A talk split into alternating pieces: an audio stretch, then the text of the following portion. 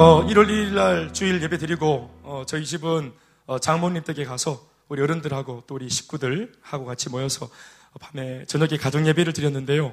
신년 가정 예배를 드릴 때 제가 채택했던 본문이 오늘 이 말씀이었습니다. 어, 이 말씀을 통해서 제가 이제 우리 식구들하고 나누고 싶었던 그런 마음이 있었기 때문에 식구들과 나누었습니다. 먼저 어, 흔적, 어, 스티그마라고 하는 낙인이라는 뜻입니다. 왜 우리가 어, 가축들을 방목해서 키우다 보면 내 가축, 네 가축이 섞여서 어떤 짐승이 내 짐승인지 알 수가 없지요. 그래서 이 짐승 엉덩이에다가 낙인을 찍어서 주인 표식을 하는 겁니다. 이 소속을 말해주는 겁니다. 말궁둥이 또 소궁둥이에다가 치 찢어가지고 이게 이제 어, 신강호 듣고 뭐또 뭐 유승엽 듣고 그리고 시몬 셀 또뭐 이천이만 셀 이러고 이제 소속을 말해주는 낙인 말입니다. 그러니까 이 낙인 이걸 가지고 이제 헬라어로는 스티그마 따라합시다. 스티그마 스티그마 스티그마라고 하는데 흔적이라고 표현하는 것입니다. 그런데 어, 어떠한 삶을 살면 어떠한 삶을 살든지 그 삶을 살았던 삶 속에 삶을 통한 내용에 따른 흔적이 따라붙게 마련입니다. 삶을 어떤 삶을 살든지 의로운 삶을 살면 의로운 흔적이 남고 불의한 삶을 선택해서 불의한 내용으로 살아내면 불의한 내용의 삶이 내 몸에 묻어서 붙어서 불의한 삶의 내용의 흔적이 남게 되어 있는 것입니다.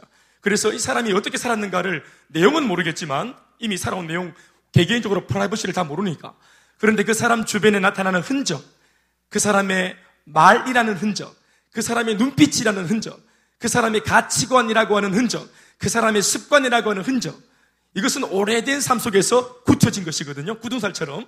하루아침에 만들어진 것이 아닙니다. 그래서 의로운 척, 흔적을 의로운 흔적인 것처럼 연기할 수 없습니다. 흔적은 연기가 안 됩니다. 결과물로 주어지는 것이기 때문에. 예수님의 말씀으로 빗대어 보면은 나무를 그 어, 열매로 나무의 이름을 안다라는 이 말씀과 어떻게 보면은 매칭이 될 수 있는 그런 말씀인 거죠. 결국은 나무가 아무리 나는 포도나무라고 우겨도 결국은 추수할 때 열매가 맺힐 때 그 열매가 사과가 맺히면 그 나무는 사과나무인 것입니다. 그러니까 내가 아무리 나는 의롭다고 말해도 불의한 삶의 흔적이 내게 남아있으면 그것은 불의한 삶이 이제 내 삶을 전체를 애워쌌다고 우리가 평가를 받게 되는 것입니다. 그러니 흔적이라는 것 참 어떤 면에서는 중요한 것입니다. 여러분 이제 물론 지금은 새해가 되었지만 작년 한 해 연말에 여러분들의 삶을 다 이렇게 어, 이제 전체적으로 한번 이렇게 검증하실 때 또 한번 이렇게 다 어, 정리하실 때 연말 12월 달쯤 가서 내 1년의 삶을 돌아보니 어떠한 흔적들이 남았습니까? 어때요? 내 입에 짜증이 가득하다. 이 말도 흔적이거든요. 그러니까 1월 달부터 2016년도 1월 달부터 짜증을 내고 산기라. 신압으로 신압으로 조금씩. 그러니까 1월 달에는 그게 좀, 어, 어, 자주 그렇게 쓰는 짜증은 아니었겠지. 그렇죠? 한 달에 한 번 정도. 1, 1월 달에는 한 번 짜증을 내고요. 2월 달에는 한 두 번 내고, 3월 달에는 한 여섯 번 내고, 이러면서 이제 쌓여가지고 12월 달에는 입만 열면 짜증이 나오는 거예요. 90% 그러니까 짜증이에요. 화도 마찬가지고, 분노도 마찬가지. 또 욕설도 마찬가지고, 불평과 원망도 마찬가지입니다. 그러니까 내가 어떻게 살았는가 하는 삶에 대한 이제 평가를 받는 성적표와 같은 것이 흔적이라는 것입니다. 흔적은 나의 삶을 통해서 하나님과 함께 동행할 때 그 삶으로 말미암아 만들어지는 평가입니다. 저희 장모님은 어, 어, 그몇 해 전에 암 수술을 하셨습니다. 유방암 수술을 하셨습니다. 처음에는 한쪽에만 발견되었는데 이게 이제 수술 당일날 전날에 이제 갑자기 발견되어져 가지고 양쪽 다 암이 발견되어서 암이라는 통보를 받는 순간 제가 그 병원에 같이 있었거든요. 그러니까 아, 김서방 내 암은 아니겠지 하는데 성적표를 딱 받아 듣는데 의사와 어머님 마주 앉아서 말씀을 나누고 저는 옆쪽에 앉아서 이렇게 그 장면을 보는데 의사 선생님 입에서 암입니다 하니까 우리 어머님이 너무 당황해 하시면서 막 너무 허탈하니까 웃으시더라고요. 아이고, 아이고, 내가 암이라고요, 선생님요. 아이고, 하고 이제 당신은 그게 기억이 안 나나 봐요. 그 당시 당황하셔가지고 일어나서 내가 암이라고요. 또 앉으셨다가 내가 암이라고요. 또 일어나서 암이라고 이걸 몇 번이나 반복하셨어요. 그래서 내가 당황하신 것을 눈치채고 찾아가서 우리 어머님 어깨를 이렇게 감싸고 어머님 암이랍니다. 암이 맞답니다. 어머님 암일 수 있습니다. 근데 괜찮습니다. 지금부터 암을 인정하고 이거 수술 받으면 수술 받고 또 기도하면서 잘 단둘이 하면 됩니다. 어머님. 우리나라 어? 이 40대 이상 4명 중에 한 사람 걸리는 그 암이 어머니께 왔는데 이 암이 맞습니다. 어머님 인정하고 이럴 때 정신을 바짝 차리고 기도하면 됩니다. 어머님. 이때까지 우리가 붙잡고 믿어왔던 예수님을 이 문제 앞에다가 써먹으면 됩니다. 어머님. 제가 기도하겠습니다. 하고 제가 얘기했던 게 어머님 그러지 않을 겁니다. 막 아닐 겁니다. 오진을 낍니다. 이게 이제 희망 고문을 주는 거예요. 이걸 인정하고. 그리고 이 이왕제사 맞닥뜨린 문제에서 이제 어떻게 해결해 나갈까를 정신을 똑바로 차리고 이때까지 내가 믿어왔던 교회 안에서의 예수가 아니라 실상 나의 삶 속에 암이라는 고달픈 고난 속에서의 신앙으로 우리가 승격시키는 이제 그런 귀한 작업이 남아 있는 것이겠습니다. 아멘이십니까? 그러니 제가 2016년도 이제 2017년도 1월 1일 날 저녁에 우리 같이 예배 우리 집안에서 드리면서 어머님, 어머님은 어, 목회자 사위를 두는 바람에 참 다른 어머님들보다 좀 더 고생을 참 많이 하시고 또 어머님의 또 아버님의 헌신적인 이런 아이들을 돌봐주시는 양육 덕분에 또 사위인 제가 또 아내와 함께 사역을 이렇게 할 수 있었습니다. 그 덕분에 또 이런저런 좋은 소식들 또 교회라고 하는 이런 열매들 이게 흔적 아니겠습니까 어머님 그런데 어머님께서 이렇게 헌신해 주신 바람에 우리가 이렇게 지금 남들을 행복하게 만들어 줄 수 있는 목회를 제대로 할 수 있었는데 어머님 그러는 바람에 어머님 어머님이 정말 귀한 헌신을 하셨지만 헌신을 하셨기 때문에 하나님께서 다 알아가지고 복 주시고 은혜를만 주셨으면 참 좋겠는데 내가 몸을 썼기 때문에 내가 에너지를 썼기 때문에 내가 실제로 아이들을 돌본다고 더 많이 못 자고 고생을 더 많이 했기 때문에 몸이 분명히 뭔가 어, 과부하가 걸리고 또 병도 찾아왔을 겁니다. 그 덕분에 생긴 암일 겁니다. 어머님 그러나 이 아, 암이라는 것이 어머님 제가 볼 때는 오늘 이 말씀대로 어머님에게는 스티그마 흔적이라고 생각합니다. 어머님 이 수술 자국을 볼 때마다 내가 운이 나빠서 재수가 없어서 생긴 그런 이게 병이 아니라는 사실을 어머니 꼭 기억하시기 바랍니다. 어머님의 헌신, 이런 헌신이 있었기 때문에 사회가 사역을 할 수 있었고, 딸이 사역을 할 수 있었고, 그리고 우리 교회라는 이 열매가 있는 것입니다. 우리끼리 하는 말로, 우리 집에서. 할렐루야. 물론 하나님이 하신 것이지만, 또 우리들의 눈물과 우리 땀으로 만들어진 열매지만, 그러나, 어, 여러분들은 잘 알지도 못하는 저희 장모님의 숨은 그런 헌신이 있었단 말이에요. 그건 제가 이제 알아드리는 것이겠죠. 할렐루야. 그러니 이제 우리 가정에 사는 말로 어머님, 어머님에게는 이것이 흔적입니다.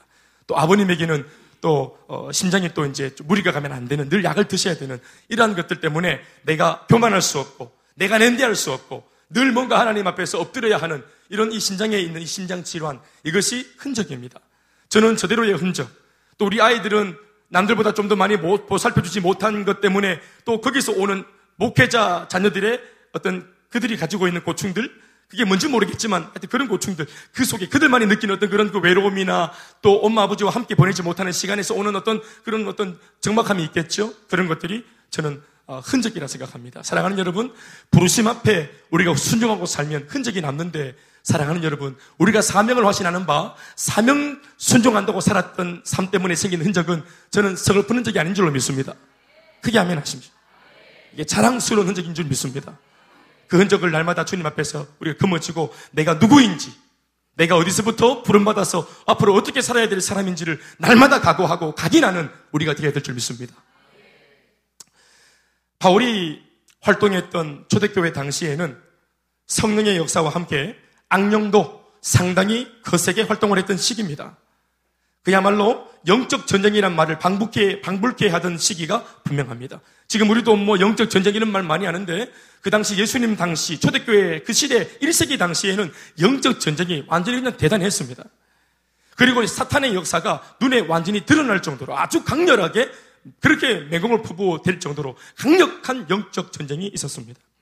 어찌 보면 바울과 같은 전도자들이 나타나기 전까지만 하더라도 그 시대 전체는 이미 사탄이 통째로 삼켜놓은 집어 삼킨 어둠의 시대였습니다.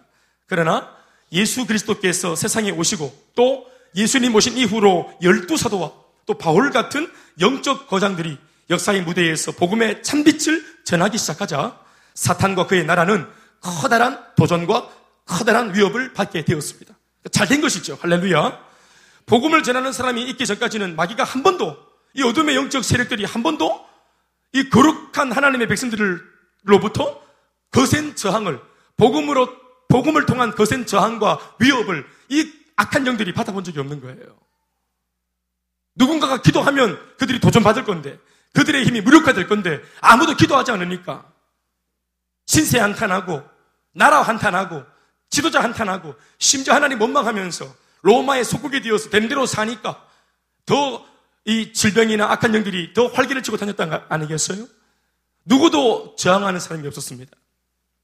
순응하고 살고 짓눌려 살고 반발하지 않았지요. 그게 아주 어, 지혜로운 것처럼 보였지만 실제적으로는 사탄에게 완전히 장악된 시대였습니다. 그러나 명실상부 예수님 오셔서 복음이 꿈틀거리고 복음의 역사가 이제 태동에서 움직, 움직이고 이제 활동하니까 그때로부터 여둠의 세력들이 거센 제한과 위협을 받게 된 것입니다. 잘 된 것입니다.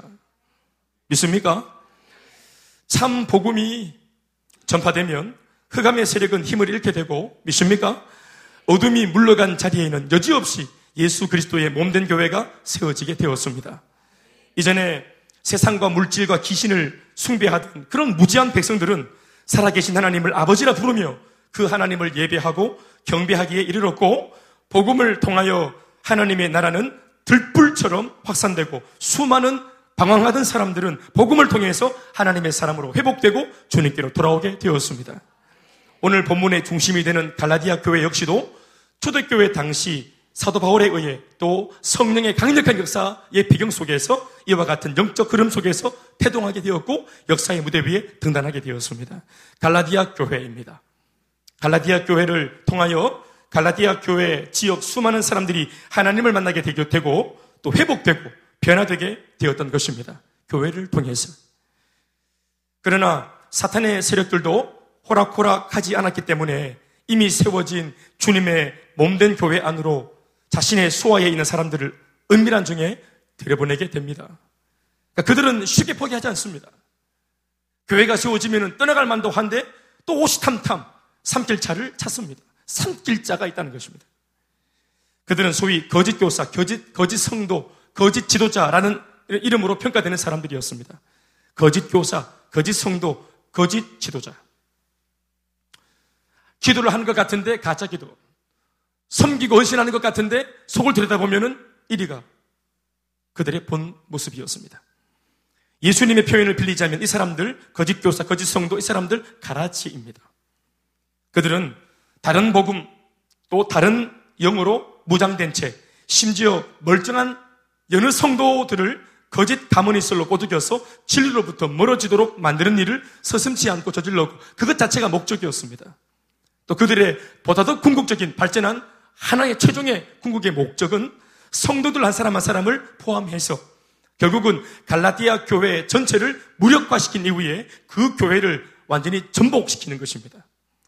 그들은 매우 사탄적이며 그들은 매우 마귀적인 존재들이었습니다. 마귀가 들어앉아 있으니까 마귀적이고 사탄이 들어앉아 있으니까 사탄적입니다. 귀신이 역사니까 그들이 아주 아주 좋지 못한 그런 모습으로 활기를 치고 다녔습니다. 그들은 사탄의 하수인들이었습니다. 그들이 성도와 교회를 진리로부터 멀어지게 하는 일로 가장 먼저 손을 댄 것은 다름 아닌 갈라디아 교회 성도들이 가장 존경하고 가장 따르고자 했던 사도 바울의 가르침이었습니다. 그리고 사도 바울의 가르침을 의심하게 만들고 믿지 못하게 만드는 일이 그들의 목표였고요. 사도 바울의 가르침을 그들이 미의심하고 밀어내기 시작하면 분명히 다른 진리로 다른 영으로 올라가는 것입니다. 그러니까 그들 속에 바울이 막 그냥 몸 바쳐서 헌신하면서 자기 몸만 안 돌보고 밤낮으로 일하면서 지친 몸을 끌고 나와서 그들에게 양육하면서 심어줬던 복음의 가르침, 양육과 훈련의 영적인 그 수많은 가르침과 은혜들. 오늘 신강호 셀러들의, 셀러들의 표현으로 말하면 장자. 앉아있기만 해도 내 안에 쌓였다고 말하는 장자. 말씀을 자꾸 들으면 못 깨우쳐도 말씀의 효과가 있는 것은 장작이 쌓이는 것입니다. 아멘, 아멘. 열두 제자가 뭐라 합니까? 예수님께서. 너희들 지금 못 알아듣지만 진리의 영이 오시면 그날에 내가 지금 너희들에게 말한 모든 것들이 그날에 생각나게 될 것이다. 아멘이십니까? 그러니까 지금은 띵해도 드러나야 되는 것입니다. 아멘, 아멘. 여러분들 말입니다. 띵해도 드러놓으면 됩니다. 하나님의 말씀은 머리에 남는 것이 아닙니다. 우리 영혼에 남는 것이기. 기도하고 성령의 불을 받으면 성령이 오시면 깨닫게 되는 것입니다. 그런데 성령의 불이 왔는데 태울 장작이 없으면 지나가는 것이겠죠? 그러니까 말씀의 장작과 성령의 불이 함께 우리가 부딪혀야 되는 것이겠죠? 그러니까 말씀을 이해가 안 돼도 들어야 합니다. 아멘이십니까? 유익이 없어도 받아야 합니다. 말씀을 장작을 쌓아야 합니다. 믿습니까? 그러니까 이제 갈라디아 사람들도 초창기 때 바울 때문에 예수를 믿어가지고 장작을 많이 쌓았겠죠? 그리고 이제 거기서 기도하다가 하나씩 하나씩 깨우쳐가는 그런 초신자들이 아니었겠어요? 그런데 그들에게 유일하게 말씀의 진수를 맛보게 해줬던 사도 바울의 가르침을 전복시키면 진리에서 멀어지는 거예요. 그리고 지금 감사하게도 그들이 볼 때는 사도 바울이 부재되었어요. 이 교회에서 양육하고 훈련해서 계속 일꾼을 세워준 게 아니고 단임 목사가 아니라 떠나가 버렸어요. 그는 이제 구도자였기 때문에, 선교사였기 때문에. 그래서 이제 이 사람 자체가 없으니까 거짓 교사들이 활기를 치고 다니는 겁니다. 이 소식을 바울이 다른 곳에서 복음을 전하다가 들은 겁니다. 그래서 급하게 편지를 써서 갈라디아 교회에 보내고 있는 겁니다. 그 거짓 교사를 삼가하라고. 아멘이십니까? 그리고 사도 바울의 이제 아까도 말했지만 이 거짓 교사들이 사도 바울의 가르침을 전복시키면 되는데 사도 바울의 가르침이라는 것을 쉽게 전복시킬 수가 없는 거예요. 지금 진짜이기 때문에 진리이기 때문에 아멘 아멘. 그런데 그들이 하나의 묘수가 있었던 것은 사도 바울이 가르친 가르침을 전복하기 위해서 물을 타야 되는데 그렇게 제일 좋은 방법은 사도 바울의 사도성을 의심하게 시키, 만들고 왜곡시키는 겁니다. 그러니까 그 사람이 한 말을 신뢰하지 못하게 하려면 그 사람 존재론적인 그 사람의 댐데미를 건들면 되는 겁니다. 그 사람의 댐데미가 훼손되어지고 그 사람의 인격이나 부르심이나 또 사도성, 직분 이런 것들을 흔들어 대면 그 사람의 가르침 전체가 전복되는 것입니다. 그래서 사도 바울의 사도성에 대해서 끊임없이 훼손시켰던 겁니다. 열두 제자 맞나? 사도라고 하는 것은 모름지기 예수로부터 직계 제자가 되어서 살아있는 예수로부터 사사받은 사람이 사도인데 사도 바울이 어떻게 예수 밑에 제자였나? 근데 베드로한테 물어봤다. 없다는 거예요, 그게. 내가 야고보 물어봤다는 거예요. 사도 바울이라는 사람 없었다는 거예요. 열두 제자 가운데. 그러나 여러분, 사도 바울은 이후에 부활하신 예수님을 담에색에서 만났습니다. 아라비아 광야에서 기도 가운데 또 예수님의 그 임재 속에 예수님을 만났던 사람입니다. 예수께서 분명히 세우신 사도가 맞는 줄 믿습니다. 이제 이따가 또 말씀을 드리겠습니다만 아무튼 사, 거짓 교사들은 이런 것들을 가지고 이제 흔들어 대는 것입니다. 그들이 했던 주장이 뭔지 아세요? 사도 바울의 가르침을 의심하게 만드는 것이었어요. 아까도 말했지만 이렇게 말하는 거죠. 이를테면 여러분 생각해 보십시오. 그러니까 가나디아 교인들한테 목사 없을 때 이 교사가 찾아가서 하는 말이 여러분 생각해 보세요. 김 집사님, 최 집사님, 마 집사님 생각 좀 해보세요. 이 대구 땅에 1600개 교회가 있는데 이 많은 교회 중에 하필이면 이 교회에 걸려가지고 어? 이 한 마리 까제가 젊이가 막 어? 물론 생기발랄하고 젊은 목사가 참 좋지만 나이도 젊어가 혈기 방자한 목사가 돼가 나이가 이만큼 지긋한 어른들한테 감을 지르고 개척한 6년밖에 안 된 교회 주제에 성도들한테 훈련시키고 숙제를 내고 책을 여섯 권 읽히고 땀을 진땀을 빼는데도 그렇게 막 그냥 나눔을 시키고 고집스럽게. 나는 나눔이 싫다고 말하는데도. 니보다 나이가 15살이나 많은 나는 나이가 나눔이 싫다고 말하는데도 끊임없이 나눔을 고집스럽게 시키고 결국은 나를 꺾고 어? 숙제 내는 교회가 어디 있나? 숙제 내는 교회가 개척한 지 얼마 안 돼가고 확 안 가쁘까 마 예배가 두 시간이 뭐고? 장난 하나. 그것도 좋을 때 보통은 두 시간 반이. 장난하나 지금 그래서 하면서 사도 바울이 없을 때 여러분 사도 바울의 가르친 대로 살면 죽어요 지금 바퀴 시기 바퀴 시기 로마에 잘 비야 됩니다 예? 예수님의 가르친 대로 다 살면 죽어요 예수님 가르침 중에는 진리가 있지요 예수님의 가르침 중에서는 듣기 좋은 말도 있지요 우리가 그런 것들 구분해야 돼요. 여러분, 예수님이 하신 말씀 중에는 우리가 듣기에 본받아야 될 내용들이 많지만 예수의 삶 전체를 쫓아가면 그분 어떻게 됐습니까? 그분의 말로 어떻게 됐습니까? 죽었잖아요. 우리 죽어요. 그러니까 십자가까지 가면 안 돼요. 그분 너무 오버한 거예요. 예수 적당히 믿어야 되는 거예요. 이게 거짓 교사들이 가르치면서요. 사도 바울이 하는 말 듣기 좋지. 예? 은혜는 되지. 그러나 그가 하는 말이 뭡니까? 얼마나 그 사람 고집스럽습니까? 우리가 삶으로 살 때까지 우리를 가르치려 들지 않습니까? 예? 그 사람 눈빛 뽑으셨지요? 그 사람 포기하잖아요. 우리가 살 때까지 우리를 포기하지 않을 거예요. 이곳에 없는 것이 복음입니다. 그 사람. 그 제가 여러분들에게 참을 말씀드리는데 예수를 정말 수월하게 믿을 수 있는 방법이 있고요. 지금은 또 시기가 시기인지라 박해 시기 아닙니까? 지금도 저 십자가에 달려가 죽는 사람들 보세요. 거리에 십자가에 달려서 죽어가지고 그 죽음에다가 불을 붙여서 가로등으로 쓰고 있지 않습니까? 로마가. 이렇게 믿으면 안 돼요. 어리석은 거예요. 예수처럼 믿으면 안 돼요. 바울처럼 믿으면 안 돼요. 여러분 예수 왜 믿습니까? 신앙생활 왜 합니까? 우리 삶이 행복해지려고 믿는 거 아닙니까? 그런데 내가 불행해지기까지, 내가 고달퍼지기까지 예수를 믿어요? 잘못된 겁니다. 라고 거짓 교사들이 가르친 겁니다. 근데 이것이 먹힐까요? 성도들한테? 먹힙니다. 왜요? 요게 용기가 없어서 그랬지. 성도들 모두가 이미 마음속으로 외치고 있던 주장이었어요. 아무도 용기가 없어가지고 이걸 내뱉지 못해서 그렇지. 양심에, 신앙 양심에. 아, 꼭 이렇게 살아야 되나? 어? 꼭 이렇게 숙제해야 되나? 머리 터지겠다. 내 이렇게 학교 때 공부했으면 서울대를 갔겠다, 서울대를. 내가 이 지금 이 나이 먹고 이게 웬일이고, 이게. 눈도 침침하고. 또 목사님은 맨날 훈련할 때마다 불도시 다 꺼놓고 이렇게 침침하게 훈련시키고. 이렇게 이제. 현실도 지금 바빠 죽겠는데, 막, 올리치를 가라, 뭐, 단기 성교를 뒷보내보고, 아 를 없애보고, 막. 또, 또 누가 또 팔리 갈지 몰라, 6개월 뒤에. 어? 다 벌벌 떨고 있지, 또. 너무 은혜 받지 뭐, 이 목사님 앞에서 너무 은혜 받는 척 하면 안 되는데. 목사님 전화 온대. 이러면서.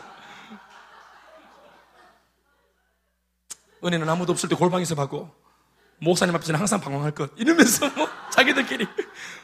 그러는지 모르겠어요.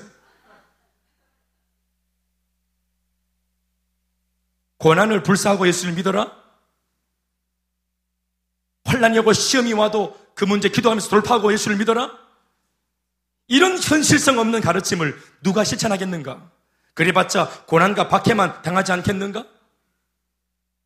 그래서 바울이 없을 때 많은 사람들이 이런 가르침을 가르쳤는데 감, 웃긴 것은 성도들이 이것에 반응했다는 거예요. 그 갈라디아서 그 2장이나 읽어보시면은 바울이 편지를 보내면서 성도들한테 너희들이 내가 가르칠 때 진리로 가르칠 때는 그렇게 믿기가 더디고 깨우침이 더디더니 다른 복음, 다른 영 앞에서는 이렇게 빠르게 민첩하게 믿는 것이 달려가는 것이 내가 정말 이해가 안 된다. 정말 이해가 안 됐을까요? 이해가 되는 겁니다. 우리가 죄인이라는 것입니다. 우리는 죄에 민첩하게 반응합니다. 그래서 로마서 16장에도 말씀하고 있기를 바울이 뭐라고 말합니까? 선한 데는 지혜롭고 악한 데는 미련해라. 그런데 선한 데는 미련하고 악한 데는 지혜로 민첩한 거예요. 죄 짓는 것, 죄 짓는 것은 얼마나 빠른지 몰라요.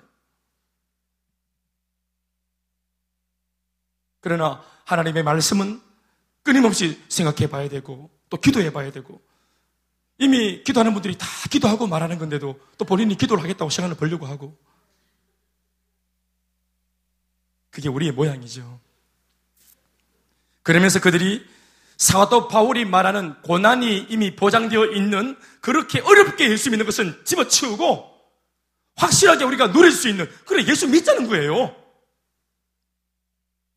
바울이 말하는 예수 말고 좀 수월하게 믿자는 겁니다. 폼나게 믿자는 겁니다. 거지처럼 믿지 말자는 거예요. 핍박당하면서. 그들은 육체의 모양을 끊임없이 과신하고 육체의 모양을 끊임없이 사람들 앞에 어, 드러내기 원했고 또 육체의 모양을 끊임없이 나타내려고 몸부림을 쳤던 그러한 내용을 주장했습니다. 한마디로 말하면 그들이 주장한 것이 뭐냐? 할례를 강조합니다.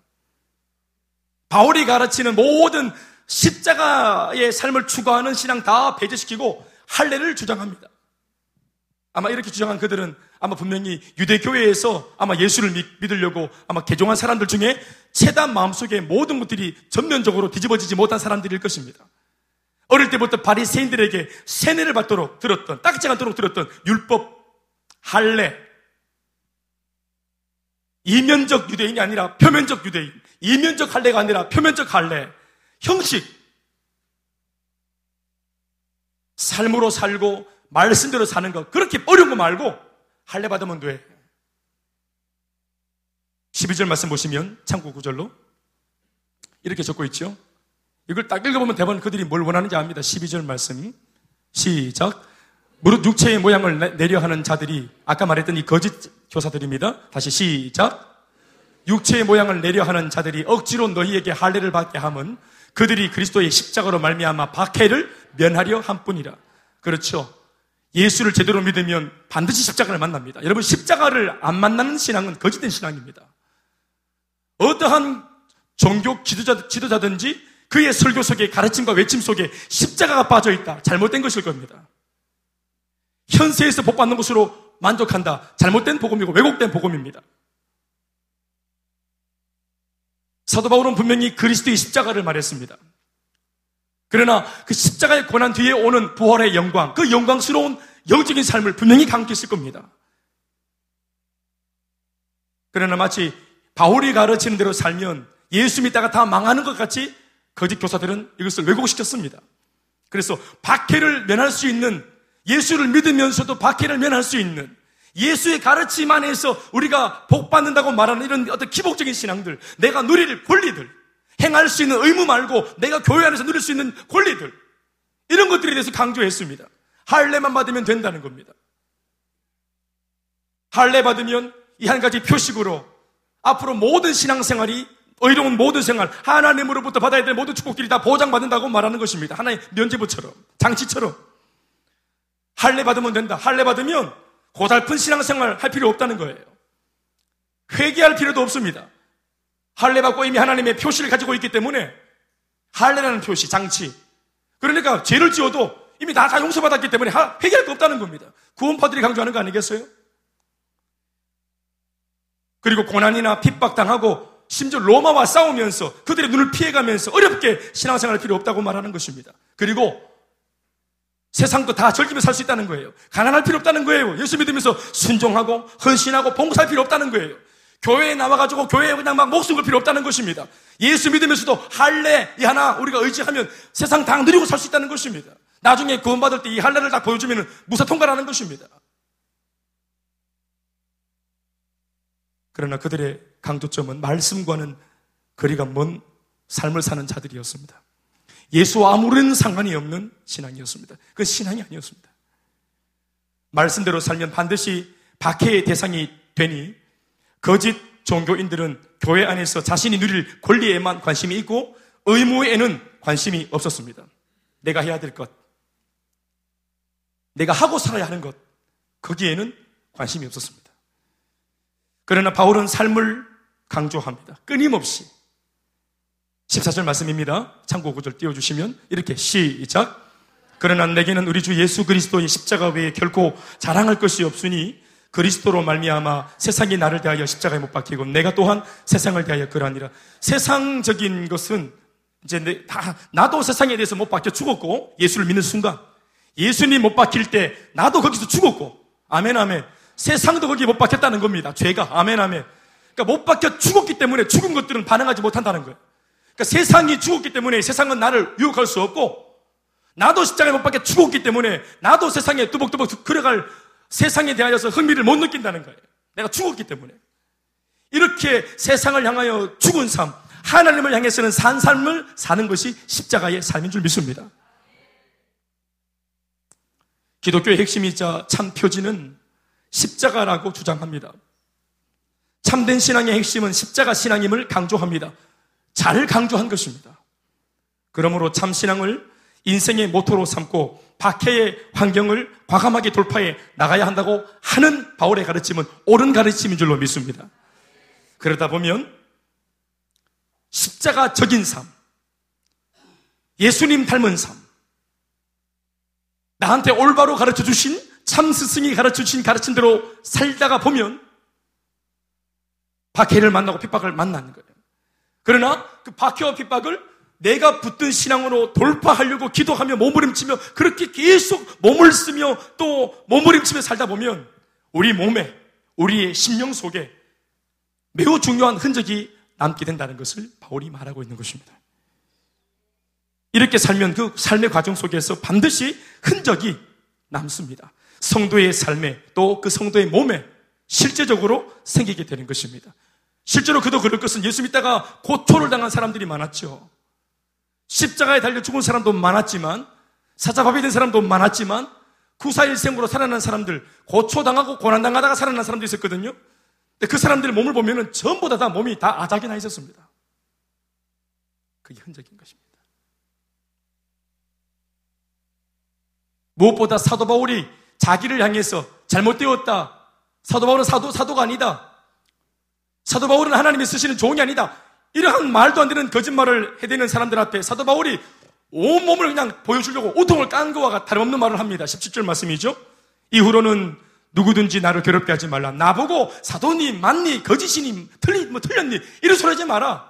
논쟁 하려 들지 마라. 나 말 싸움하고 싶지 않다. 말이 필요 없다. 하나님의 나라는 말에 있는 것이 아닌 줄 믿습니까? 능력에 있습니다. 능력에. 이후로는 누구든지 나를 괴롭게 하지 마라. 말로 괴롭히지 마라. 내가 내 몸에 이미 뭘 가졌다? 예수의 흔적을 지니고 있노라 하면서 몸을 쫙 보여주는 거예요. 여러분 사도 바울의 몸을 보셨습니까? 저도 본 적이 없습니다. 그러나 수많은 증거들을 통해서 기록의 어떤 증언들을 통해서 자료를 통해서 우리가 알 수 있는 게 뭐예요? 사도의 바울의 몸이 거의 우리가 알고 있는 정상적인 몸이 아닙니다. 돌에 맞고 대장에 맞고 환란을 만나고 수많은 고초를 당하고 이를 우리는 다 상상하지도 못하는 일제 시대의 독립투사들이 당했던 고문하고 다를 바가 없는 그런 고문들을 고초들을 당한 것입니다. 온 몸에 그러니까 온 몸이 다 상처투성인 거예요. 정상적이지 않은 게 온 몸이. 너덜너덜해진 온몸. 이거 뭐 때문에 이렇게 되었습니까? 노가단다고요? 돈벌이 하다가요? 먹고 살려고요? 사도 바울이 온몸으로 감당해내온 지난날 삶의 여정을 통해서 가지게 된 이 모든 생식기들은 바로 예수 그리스도의 십자가의 복음을 전하는 일 때문에 생겨진 흔적들입니다. 내가 만약 사도가 아니면 이 흔적이 왜 생겼겠는가? 내가 만약 하나님의 부르심 앞에 사명자로 세워지지 않았다면 이 고초가 다 어디서 온 거냐? 하나님의 사람은 이 흔적으로 말하는 것입니다. 그러니 이제 우리 같으면은 신목을 봐라. 밤새도록 노래방 가서 노래한다고 목이 씻겠나? 기도한다고 씻겠지. 또 새벽을 깨고 기도하면 또 대낮에 밥 먹고 이러면 시골쪽에 와서 뭐 잡을럽기도 하고 흔적입니다. 실제적인 이야기를 하면은 물론 모든 걸 다 잘하면 좋겠지만 제가 아주 사실적으로 말을 하면 복음 전하고 사역 감당하고 또 다른 사람 돌보고 살 때 우리 집에 사실 조금 이렇게 좀 썰거지 거리들이 쌓여있기도 합니다. 흔적입니다. 또 청소가 덜 된 구역들이 있습니다. 뭐 다 청소 잘하면 참 좋겠지만 그러나 그게 흔적입니다. 아, 팔방미인 모든 걸 다 잘하면 저도 좋겠습니다. 그런데 우리 집에 먼지 좀 있는 거 흔적입니다. 어떤 성도들의 집에 가보면 집이 쎄딱합니다. 막 유리, 유, 막 유리석이 들어온 것 같아요, 집이. 먼지도 하나 없어요. 또 본인도 목소리가 옥고수처럼 굴러가고. 기도 천지 안 하는가 봐요. 컨디션 먹수록 좋고. 몸을 잘 안 쓰는가 봐요. 그 컨디션 좋아서 이 사람은 죄짓잖아요. 사람은 돈 있고, 빽 있고, 건강 받쳐주고 시간 있으면 죄짓습니다. 우리 세리드들 바빠서 제실 시간이 없어요. 행복 모임 사역자들 정말 바빠서 부부싸움 할 시간도 없어요. 마누라를 봐야 싸우지. 언제 볼까? 이를테면 그런 것입니다. 실제로. 여러분 취업이 좀 늦어지고 있습니까? 어떤 자매가 저한테 물었습니다. 청년이. 목사님 단기 선교 1년 갔다 오면 아무래도 제가 임명도 쳐야 되고 아무래도 제 또래 지금 동기들보다는 제가 1년 정도 거기 갔다 오면은 감각도 떨어지고 또 제가 어, 임용고시도 쳐야 되는데 제가 아무래도 뭔가 좀 많이 힘들겠죠? 이렇게 묻는 그 자매가 원하는 답은 뭔지 아세요? 목사로부터? 따라 아니다. 네가 하나님께 네 인생을 1년 드리고 선교제에 가 선신하고 먼저 그의 나라와 일을 구하면 하나님께서 전에 없던 지혜를 네게 주셨어.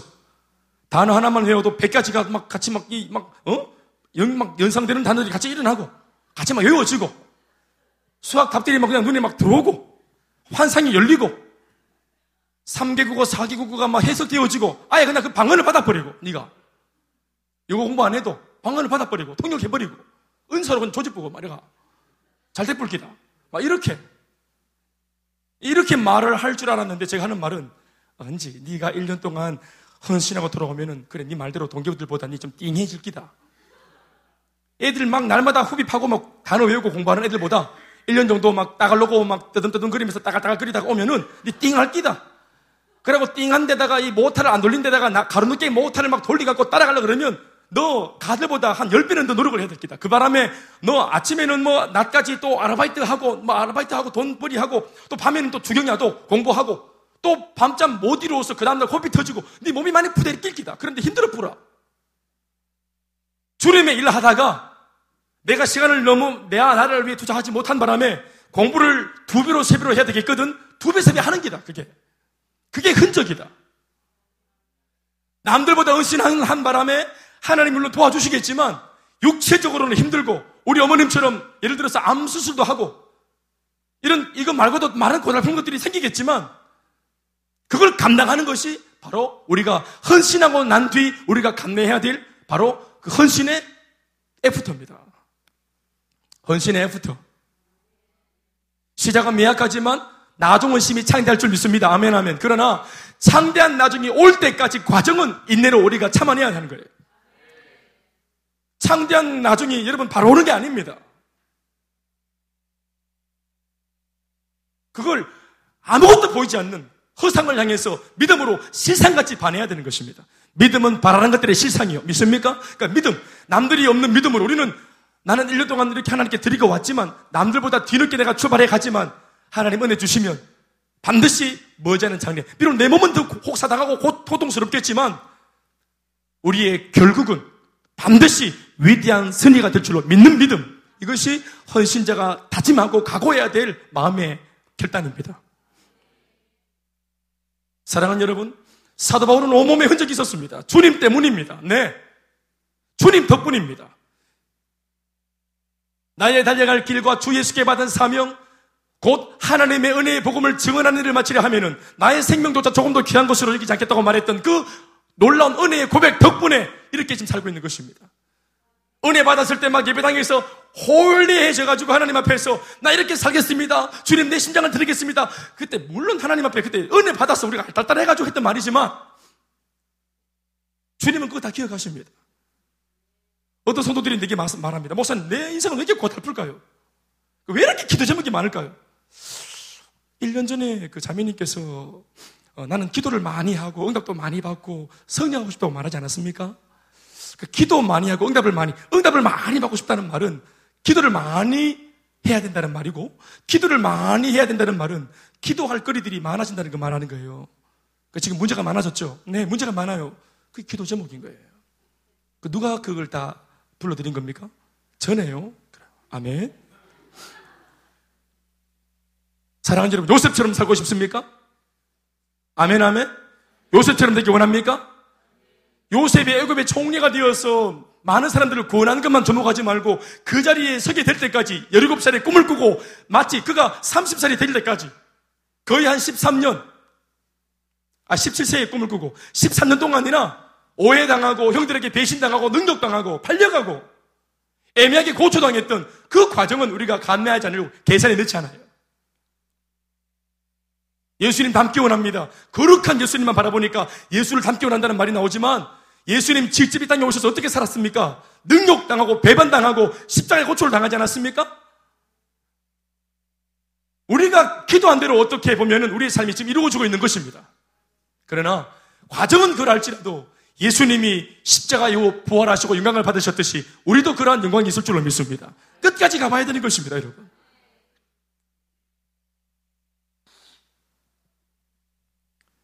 십자가 신앙으로 살면 그에 따른 흔적이 생기고 육체의 자랑으로 살면 할례 하나 그냥 했다고 그 장치 하나 믿고 거들먹거리고 그렇게 살면 그에 따른 흔적이 생기게 마련인 것입니다. 공 심은 데 콩나고 파 심은 데 팍나는 거예요. 할례라는 장치를 의지하여 형식적인 종교인이 되면 그에 상응하는 흔적이 남겠죠. 이를테면 편안한 삶, 사람들의 박수, 갈채, 물질, 또 그 물질을 쫓아서 따라오는 사람들. 네. 그래서 할례 받고 삶에 대한 부담감 없이 십자가의 삶 이런 거 없이 그냥 대충 그냥 세상하고 야합해 살면 이 할례의 하나 믿고 그럼 편안하겠죠? 네. 그런 흔적이 생기겠죠. 잘 먹고 잘 살 겁니다. 그게 흔적이겠죠. 교회도 이렇게 부흥하는 교회가 있습니다. 사람들이 많이 모이고 물질이 많고 익명성을 보장해서 성도들을 귀찮게 하지 않는 교회. 성도들이 나름대로 세속적으로 세운 그런 가치관이나 계획을 도전하지 않는 교회. 그러니까 사람들이 벌떼처럼 모이겠지. 이런 시절에. 예수님 시절과 지금이 다를 바가 뭐가 있습니까? 그때는 칼이나 십자가로 로마인들이 핍박했던 시기라면 지금은 세상의 물질 만능들이 수많은 유혹들이 수많은 죄지을 거리들이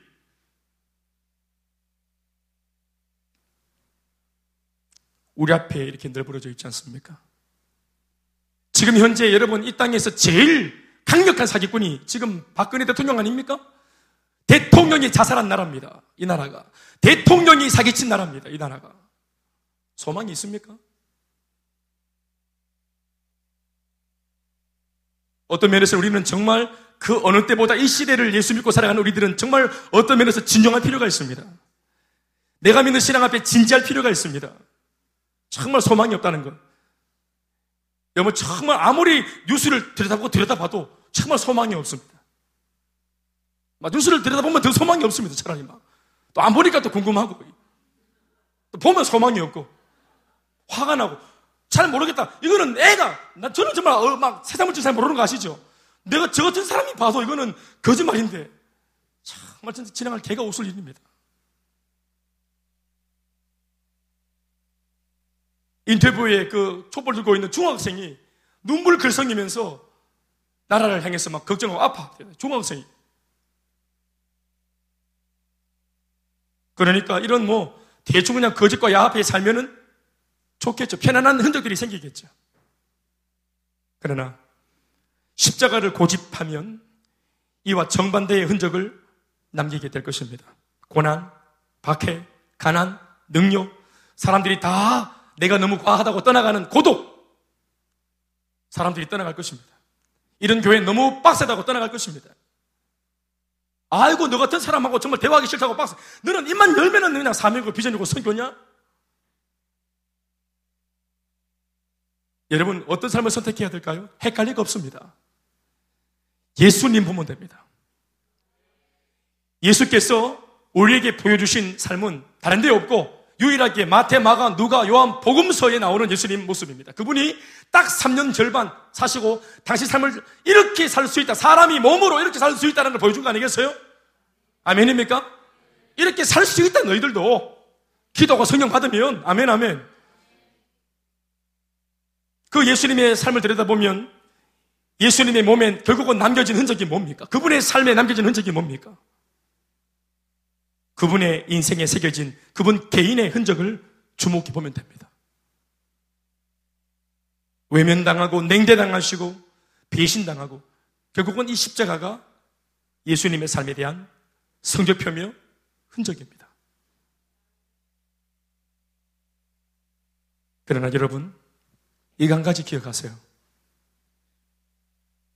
흔적이라고 하는 거, 흔적을 보라고 하는 이 대목에서 여러분, 어떻게 살았든지 살고 난 다음 그 삶에 대한 평가로 내 몸에 새겨진 내 몸이라고 하는 이 내부에 새겨진 이런 흔적만 보지 말고 나의 삶을 통해 그렇게 고집스럽게 살아온 나의 삶을 통해 나타난 내 주변의 흔적을 주목해 보십시오.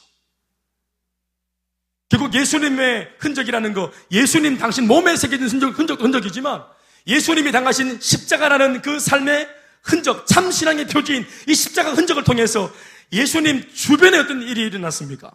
수많은 사람의 구원, 수많은 사람의 대속, 수많은 사람의 회복, 수많은 사람의 행복, 마음에 날 때까지 할 긴데, 수많은 사람들의 회복, 수많은 사람들의 소생, 가정의 회복, 개인의 회복, 무엇보다 여러분, 예수님이 십자가를 지고 저렇게 고집을 부리는 바람에 나타난 아주 긍정적이고 행복하고 좋은 흔적 중에 제일 큰 흔적이 뭡니까? 이곳에 예수를 믿고 앉아있는 나 자신 아닙니까?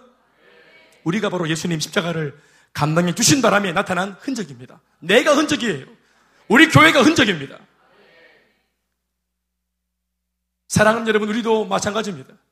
비록 내 몸에 고, 고통, 생채기, 아픔, 수술 자국, 또 집에 쌓인 먼지, 이런 것들이 있어서 아, 이 흔적 정말 물론 머리로 생각하면 좋은 것인지 알지만 아, 잘 좀 소화가 안 돼. 좀 그렇게 감격적이진 않아. 라고 말하기 이전에 우리가 이렇게 살아온 이 고달픈 삶의 흔적 덕분에 우리 주변에 생긴 흔적들을 돌아보십시오. 얼마나 많은 사람들이 회복되었습니까? 얼마나 많은 사람들이 여러분들이 전하는 복음 때문에 살아났습니까? 구원받았습니까? 위기 가운데 있던 부부가 회복되지 않았습니까? 살아났지 않았습니까? 그 흔적을 통해서 이것이 옳은 삶인지 그리고 내가 앞으로도 계속 추구해야 될 삶인지를 우리가 이 대목에서 결정해야 되는 것입니다.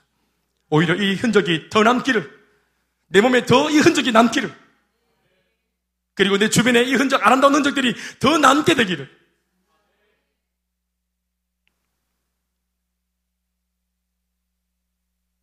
내 속에 있는 복음이 살아 있어서 복음도 저는 의지가 있다고 생각합니다. 그 복음의 의지로 나를 끌고 가시는 대로 살아간다면 흔적이 남을 것인데 그것이 바로 복음의 흔적이라는 거예요. 만약 복음이 내 안에 있다면 그 증거의 흔적이 나타나야 되지 않겠습니까? 복음이 필요한 사람을 만나면 위기 가운데 부부가 딱 놓여 있는 것을 보면 이혼의 위기가 딱 놓였다 이런 위기를 얘기를 들으면 내 속에 있는 복음이 막 요동을 치는 거 아니겠어요? 내 마음을 없는 시간 우리가 쫓기듯 살지만 없는 시간 내어서 찾아가야 되겠다 하는 마음 결단을 하게 하고 이 복음이 말입니다. 나로 하여금 가만히 있지 못하게 내 마음은 내 식구들과 같이 시간을, 시간을 보내고 싶지만 내 속에 있는 복음은 그렇지 말라고 찾아가 신방하라고 터치하라고 복음을 전하라고 내 마음에 그렇게 여러 가지 방망이질을 해댈 때 우리가 그렇게 하는 바람에 생겨질 수많은 그런 흔적들이 있겠죠.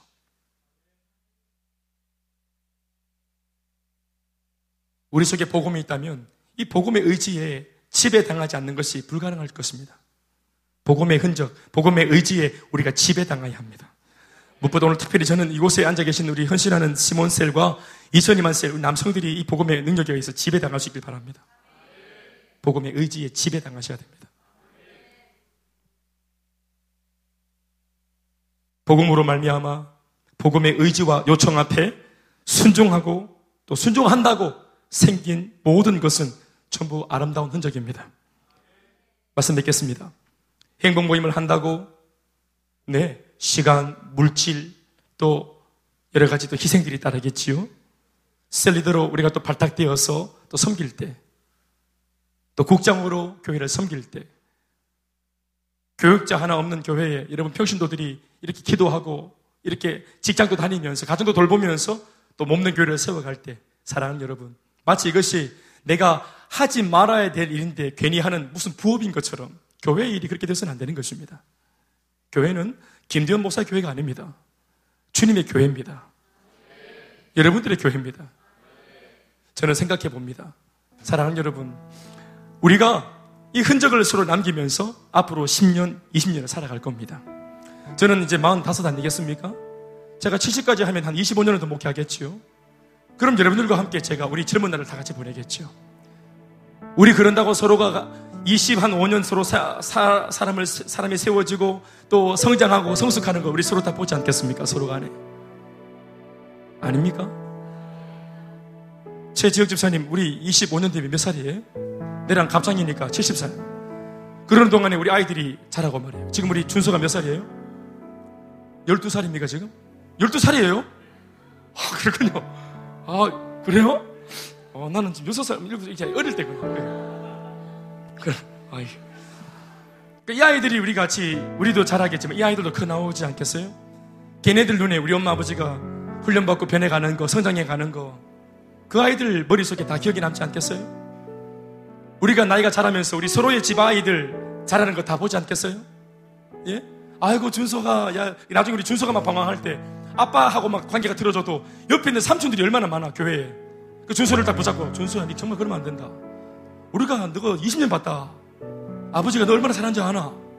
엄마가 너 얼마나 사랑한지 아나? 하나님께서 얼마나 너를 은혜를 주셔서 너희들 은혜 가운데 이렇게 변화된 가정인데 너 이러면 안 된다. 이렇게 말해줄 때 이런 수많은 정의를 통해서 아이들이 세워지는 것이에요.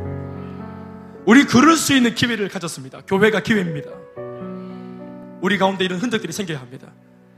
부부와 한쌍 한 쌍이 변화되어지는 또 성숙해지는 흔적들을 보게 될 것이고 우리 아이들 지금 저 나라 국장 품에 안기는 수빈이가 예? 자랐어. 정말 귀한 우리 수빈이가 귀한 정말 빈이 되는 그런 것들을 함께 보게 되겠죠. 서로가 책임져주고 흔적입니다. 고난의 세월을 힘들다고 잠깐 나갔다가 성공해서 돌아오게 해가 금이 환영한다. 여러분 돈을 수억 원 갖다 줘도 헌금을 막 수억 원을 갖다 줘도 받아 일단 받고 그러나 여러분, 진정한 가족 공동체는 공감이 있어야 되는 것이에요. 추억이 같아야 합니다. 기억이 같아야 합니다. 여러분, 진정한 공동체는 사실은 사랑의 공동체보다 더 강력한 공동체는 고난 공동체입니다. 어려운 시절을 함께 동고동락하고, 함께 기도로 위기를 모면하고, 옆에 있는 사람들이 그 환란과 미, 야, 위기, 야, 저 김집사님 이번 주 중에 저런 위기를 만났으면 이번 주일날 예배 오기 걸렸다. 야, 저는 진짜 어렵겠는데? 그런데 주일날 예배 나와 딱 앉아 계시는 기라. 야, 그럴 때 우리가 막 충격을 받으면서 마음에 또 흔적 하나 생기고. 예수 저렇게 믿을 수 있구나. 여기 우리 저 중고등부 학생들이 대학 다니는 선배들을 보면서 야, 대학 가면은 막 그냥 신앙 다 떨어지는 거 아닌가 싶은데 대학을 다니면서도 멀쩡하게 섬기고 또 선교에 붙들려 살아가는 자기의 젊음을 하나님 앞에서 올곧게 불태워가는 이 언니 오빠들을 보면서 나, 나도 저렇게 대학생활 해야 되겠다라는 걸 배우고 또 그러면서 흔적을 보고 더듬어가는 앞선 사람들의 흔적을 보면서 더듬어갈 수 있는 또 대학생들은 직장인들을 보면서 직장 가면 다 신앙 팔아먹는 줄 알았는데 직장 하나 건사하면서도 신앙 지키고 사면 지키고 가는 걸 보면서 그 흔적을 통해서 나도 그 흔적을 쫓아가고 앞선 세대들의 흔적을 발자취를 쫓아갈 수 있는 그게 징검다리가 되는 흔적이 많은 그런 교회가 저는 좋은 교회라고 믿습니다. 우리 교회는 어차피 역사와 전통이 없습니다. 우리 지금도 아직까지 원년 멤버입니다. 이제 뭐 그냥 만 6년 된 게 아니겠어요?